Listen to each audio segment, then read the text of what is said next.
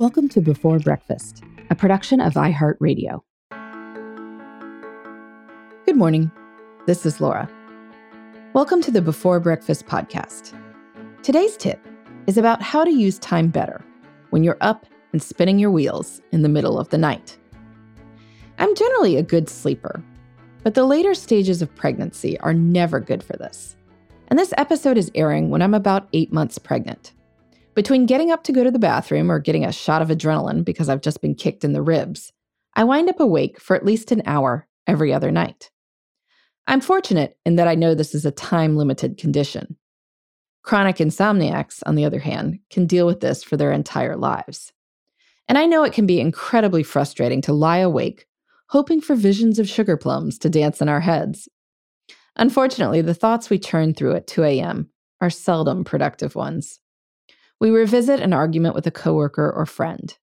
We hunt for evidence that a spouse isn't keeping up his or her end of a bargain. We worry about problems we can't currently do anything to solve. And one wake up a week is one thing.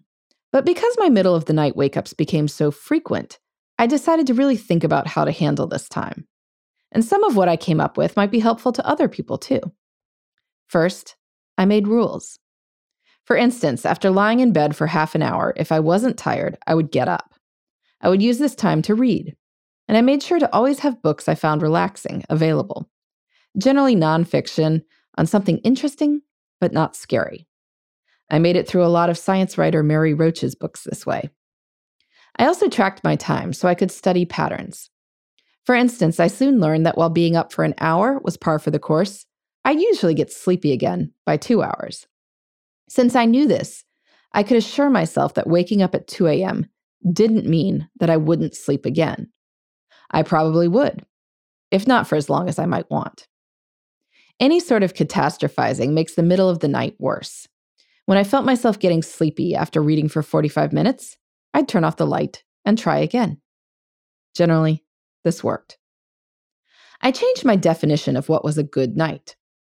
While I know from time tracking that my body likes to get 7.3 to 7.4 hours of sleep per day, if I woke up after more than six hours, I wouldn't try too hard to go back to bed. I'd just get up and start work. I wrote some good stuff from 5 a.m. to 7 a.m. over the course of the pregnancy. And I tried to be disciplined about going to bed on time. I generally didn't have trouble falling asleep. It was staying asleep that was the problem. By setting a lights out time of 10:30, I knew that a 645 wake up would mean getting about six and a half hours of sleep, even if I was up for close to two hours in the middle of the night. And if by some chance I didn't wake up, well, I might even get up before my alarm clock in the morning, then feeling rested. And when you're dealing with lots of middle of the night wake ups, that can feel pretty grand. I know a lot of people have dealt with this issue, so I'd love to hear your tips. What do you do if you wake up in the middle of the night and can't immediately go back to sleep? You can let me know at Before Breakfast Podcast at iHeartMedia.com. In the meantime, this is Laura. Thanks for listening, and here's to making the most of our time.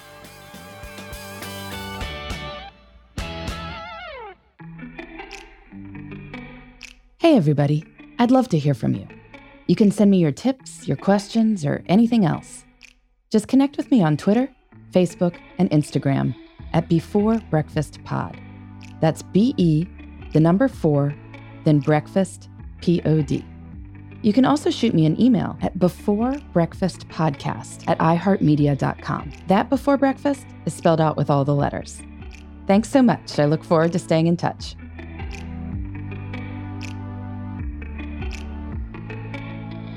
Before Breakfast is a production of iHeartRadio. For more podcasts from iHeartRadio, visit the iHeartRadio app, Apple Podcasts, or wherever you listen to your favorite shows.